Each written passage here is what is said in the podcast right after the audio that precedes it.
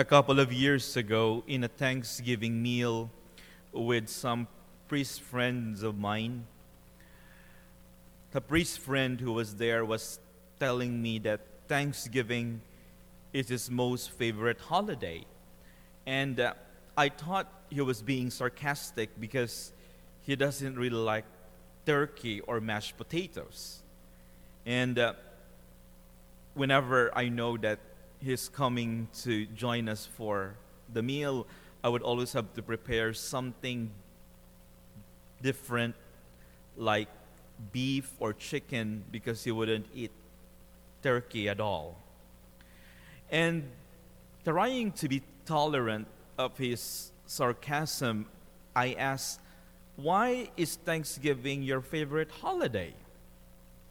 And he said, Well, it's because every single Thanksgiving, my parish has more people attending Mass than usual. And the greatest part of it, it's not even a holiday of obligation. Yet, they are there. And this year, actually, it's a lot more pronounced as to the sentiments of the people about about what this day is all about and what it should start with, especially during this pandemic when uh, the attendance is very limited, yet you guys are here. And uh, you exerted the effort. You probably woke up a little bit earlier than usual. In fact, I was particularly amazed at the 7:30 mass. Uh, the church was already full at 7:05, and uh, we had to do another satellite location at the parish s- center, and I celebrated mass there um, while Father Peter was celebrating here at the 7:30 in the morning, because there were more people uh, that we could accommodate, and I said it doesn't feel good to turn away people, but it's amazing, you know. It's not a holiday of obligation. You didn't have to be here, but you are here because you recognize that the greatest act of thanksgiving is the Eucharist. The word Eucharist itself comes from the Greek word Eucharistein, which means to, to give thanks, thanksgiving. And the Eucharist is the perpetual act of thanksgiving. Without exaggeration, every single moment in the world, a Eucharist is celebrated somewhere else. While we are sleeping, there's another part in the world that's celebrating Mass. While, while they are sleeping in that side of the world, we are celebrating Mass for them. And this Mass is not just offered for those who are here today, but it's always offered to every person in the whole world. It's an act of perpetual thanksgiving. With that response from that priest friend of mine, I realized that he was actually serious and not being sarcastic. He makes a beautiful and great point. You probably still have many things to do after this Mass. I'm not sure. With, we can't really gather a lot nowadays, so I'm not sure what you're going to do. But pre pandemic, you probably still had to do to stuff the turkey, to boil the green beans, potatoes to peel, or before a football to watch. Yet you are here even though it isn't, isn't, it, it isn't a day of obligation. Yet, it isn't a day of obligation, but it is a day of opportunity. A day of opportunity, an opportunity to express our gratitude to God for the many blessings that He poured or bestowed upon us and continues to pour and bestow on us. And it is an opportunity to pause and reflect on the goodness and the providential love of God. And you know, in the Eucharist at Mass, we realize God's greatest gift, His very Son, His very self, so that we may have new life in Him. You know, very often in our own prayer life, we spend so much time on our knees asking for things. At least I can speak for myself. Pleading and asking God for this, for that. God, help me with this, keep me from this, help me with this thing, protect me from all these adversities. We're always asking for something. We tend to ask more. Lord, grant me this and that. But what comes after that? What comes next after our asking? The story about the ten lepers teaches us about what comes next after we ask, especially if what we plead for before God is granted and come and what comes next is an act of gratitude. You know, I, I like the I like to use the word gratitude more than thanksgiving. It is a gratitude giving. The word gratitude too comes from the Latin word gratia, which means grace.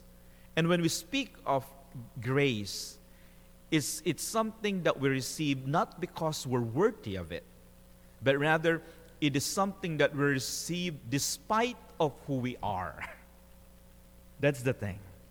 Despite of who we are, we are grace, we are blessed not because of who we are and what we do and what we did, but rather we receive things despite of who we are because our God is a gracious and loving Father. So this is a day to give thanks to the Lord, to express our act of gratitude. In the story that we heard today in the gospel, 10 lepers asked to be healed, and all of them were healed physically. But only one returned to thank Jesus.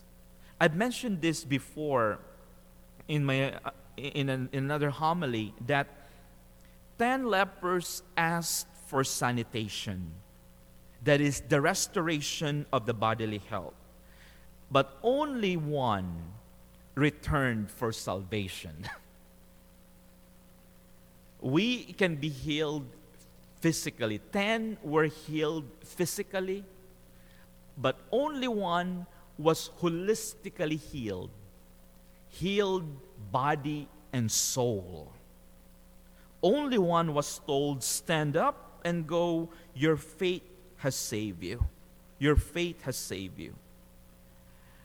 The other ten did not go back to thank Jesus because they saw faith purely as a means to an end.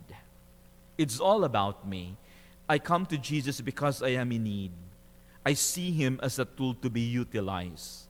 Yes, I believe that he could do this for me and all of that. But once I get what I want, once I get what I desire, then life continues for me just like before.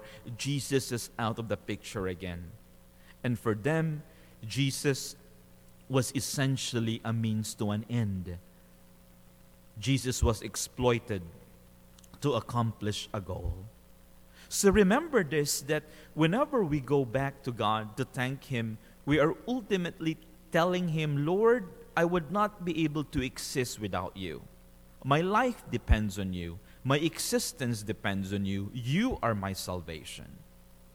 You know, for some people, probably during this year, it's hard to give thanks because of the difficult situations that we're experiencing right now. It might be hard for some people to celebrate Thanksgiving this year due to the pandemic, due to sickness, due to a loss of a loved one, losing a job, or a recent divorce. And it seems that there is no reason to give thanks in the face of those situations. But we would realize that even in these difficult situations, the Lord continues to, to remind us of, of His closeness to us, that His blessings are closer to us than we may think. Every breath is a blessing, every moment. As what, as what Sirach in the first reading proclaims Bless the God of all who has done wondrous things on earth. And incredibly, we are part of that wonder, part of God's continuing creation in the world, and what a blessing to be able to say that. So let us make this day a kind of prayer, a kind of thanksgiving. You know, since most of us would not be able to do the usual thing that we normally do during this day, make this day truly be an intentional day for prayer. Beginning here, beginning now. And as the day unfolds, carry that prayer with you. Live it, give it. Since we can't really do a lot of things, you know, we have Mass today at 9, we finish hopefully before 10, and then say a little prayer at noon. Then say a little prayer at 3 p.m., at 6, at 9. You know, even just short ones. Truly being intentional and deliberate to make this day truly a day of thanksgiving. Let's strive to remind ourselves of God's blessings whenever we find them, however they come to us, and to give thanks for them every day and in every moment. Happy Thanksgiving to each and every one of you.